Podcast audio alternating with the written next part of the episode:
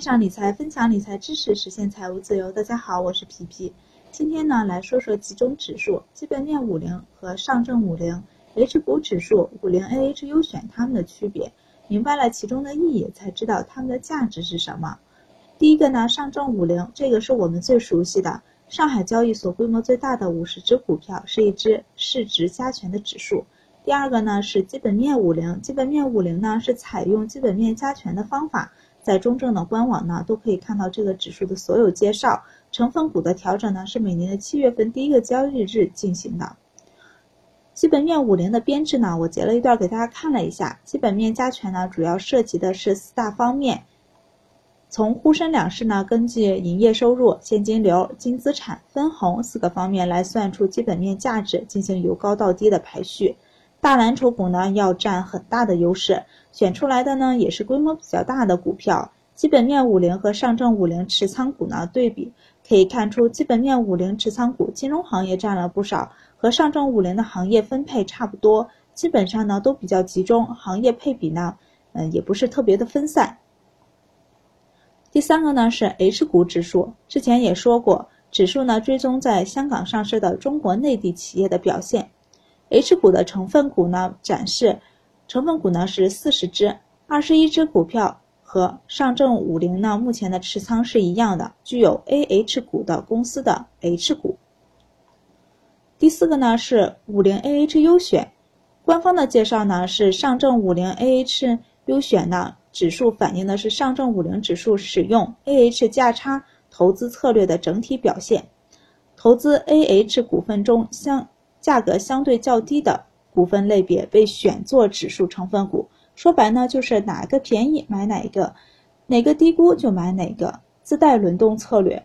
那五零 AH 优选在选入的时候呢，A 股价格比上 H 股价格的比率小于一点零五，则 A 股被选选为成分股；反之呢，H 股被选为成分股。五零 AH 优选其中上海交易所的有二十五只。香港交易所的呢也是二十五只，比较了一下五零 AH 优选和上证五零的持仓股票，两个指数呢成分都是相同的。五零 AH 优选呢最后一个 HTSC 呢是华泰证券，这里表明一下，可能有的朋友不太清楚，也就是说呢，上证五零持有了二十五只具有 AH 股的公司的 A 股，五零 AH 优的优选呢。它是二十五只 A 股加上二十五只具有 AH 股的公司，相对便宜的那个市场的股票。H 股呢，刚才也说了，成分股是四十只，其中二十一只股票和上证五零目前的持仓是一样的，具有 AH 股的公司的 H 股。可以看出来，如果上证五零指数被低估了，那么五零 AH 优选呢指数呢就会更具有投资价值。分别找了跟踪上证五零的、跟踪五零 AH 优选的，还有 H 股指数的和基本面五零的基金呢进行了比较。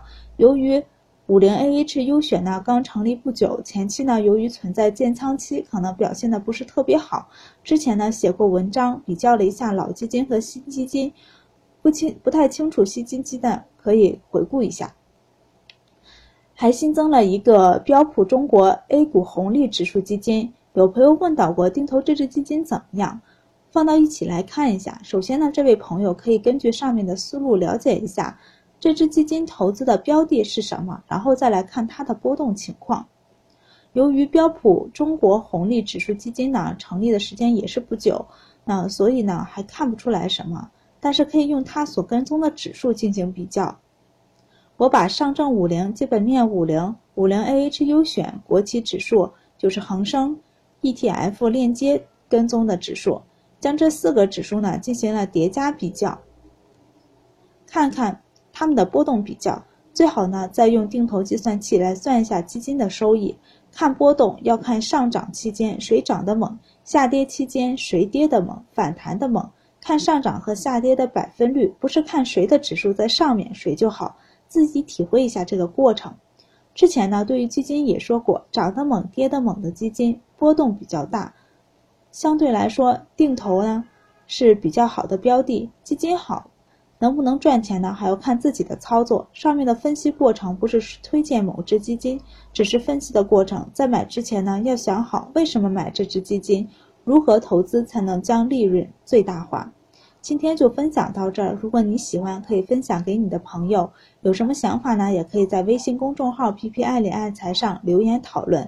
你可以不认同我的看法，我们可以一起讨论，一起成长。希望有更多不同的声音。投资的道路上，希望结识更多志同道合的朋友。